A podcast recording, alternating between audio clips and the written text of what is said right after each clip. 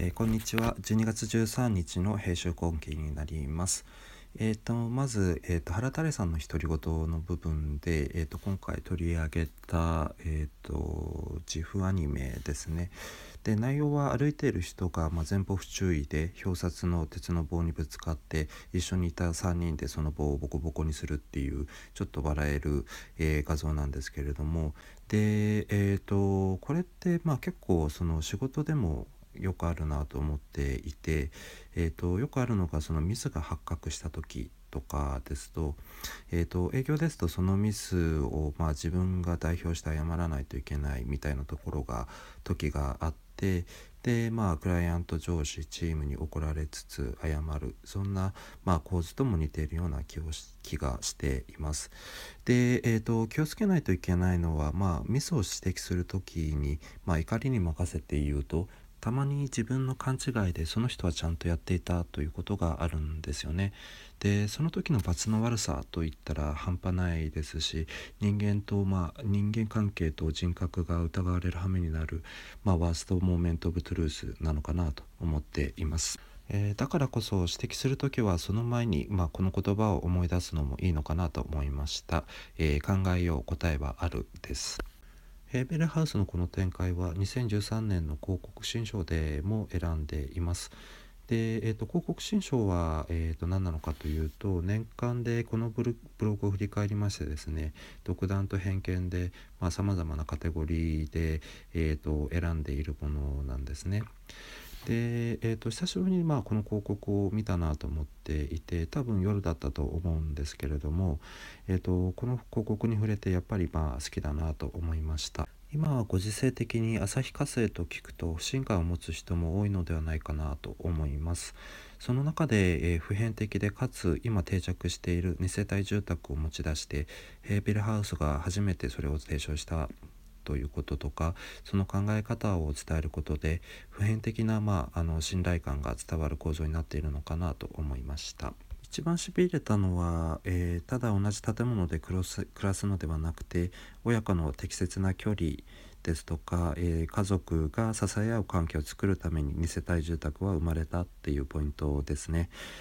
えー、時代を見据えて何をもって考えよう答えはあると言っているのかが分かるような気がします。はい、えー、最後に広告業界の気になる情報から5つピックアップします。えとまず1つは Adweek でスコアティポティーズ CEO イグノアドエブリワンメイドオンインセインビデオボーステッドセールス600%っていうやつででまあ CEO がまあ誰からの助言を無視してバカみたいな動画を作って売り上げを600%上げたというものです。でまああの動画を見るとかなり、えーと、メルヘンというか、まあ、よく振り切ったなっていう内容になっているんですけれども、まあ、こういう決断と、まあ、実現力ってすごいなって思います。で結構そのどっちつかずの、まあ、ディレクションで進んだプロジェクトは、まあ、よく結果が分からずに微妙な、まあ、失敗を繰り返して結果としてパッとしないブランドを生んでいるケースもあるような気がします。ただまあ大きくなれば大きくなるほどまあ例えばいろいろな政治とかが生まれてきますしまあ結構ここら辺は日本企業は特に難しいところではあるのかなというふうに思います。えー、2つ目はミフデザインさんの、えーと、車の中で読み聞かせができるホンダのサービスっていう記事ですね。でこれはまああの CRM の要素もありますしとても斬新なスペースな使い方だなと思いました。で以前どっかの記事で読んだんですが、まあ、ビッグデータの活用方法に、えーと、全く違う相関性の高いものを見つけていくっていうものがありました。で、まあ、このケースで言うと、まあ、ビッグデータを使っているかは別として、まあ、ドライビング家族っていうところと、まあ、絵本の読み聞かせっていうところをつなげたところが、えーと、すごいなというふうに思いました。で、えー、3つ目は、えーと、電通報さんで、えーと、アドテック東京2015のレポートになっています。で、えーと今のポイントが結構あの抑えられていていいなと思いました。で特に興味深かったのは、えーと、リライトを、えー、推進する4つの要素っていうパラグラフで、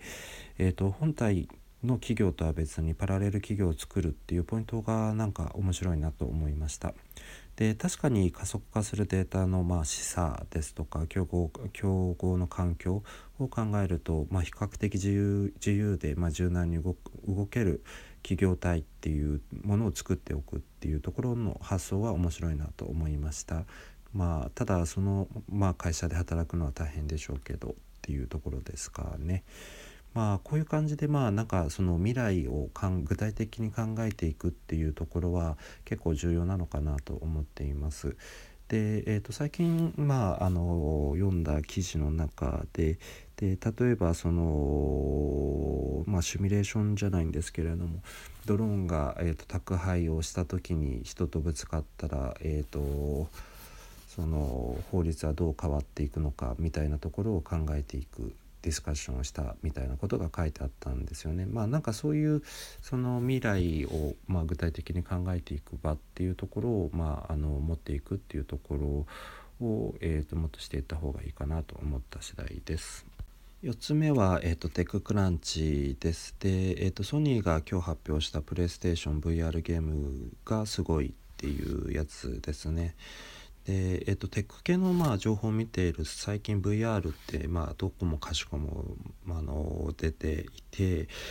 でなんか感覚としては、まあ、出てると思うんですけど、まあ、手に入る値段で、まあ、市場に浸透していくっていうのもかなり近いのかなと思っています。で、えーと、今ゲームっていう側面が、まあ、もちろん強いんですけれども、まあ、人と人とのコミュニケーションのプラットフォームとしても注目されているので、まあ、ここら辺の VR っていうところが、まあ、あの広告のコミュニケーションビジネスにどういう影響を与えていくのかっていうところもウォッチしていく必要はあるかなと思っています。5つ目は、えー、日々これマーケティングさんの、えー、ワッタミの過労自殺裁判に思うことになります。で、えーと、興味深かったポイントとしては、えーと、経営者が、えーと、寝食を忘れるほど働くというところを、まああのー、まあ、スタートアップとかの時に、えー、と実際に自分でやるのはいいけれども、あの経営に持ち込んではいけないっていうポイントがあるというところです。でまあ、これは自分に置き換えても言えることで、まあ、自分ができることを他人に押し付けたりとか当然できるだろうっていうふうに思うのはまあ良くないことなんだろうなというふうに思いました。であと一つはその日本における、まあ、サービスっていうことに対する意識の低さっていうところがありますかね。でやっぱりそこら辺のそのサービスのまあ意識の低さっていうところがそのブラック化にえーとつながってくるっていうところがえーと読みあのここら辺がえーと解説してある記事になります。はい以上が今週の編集後期でした。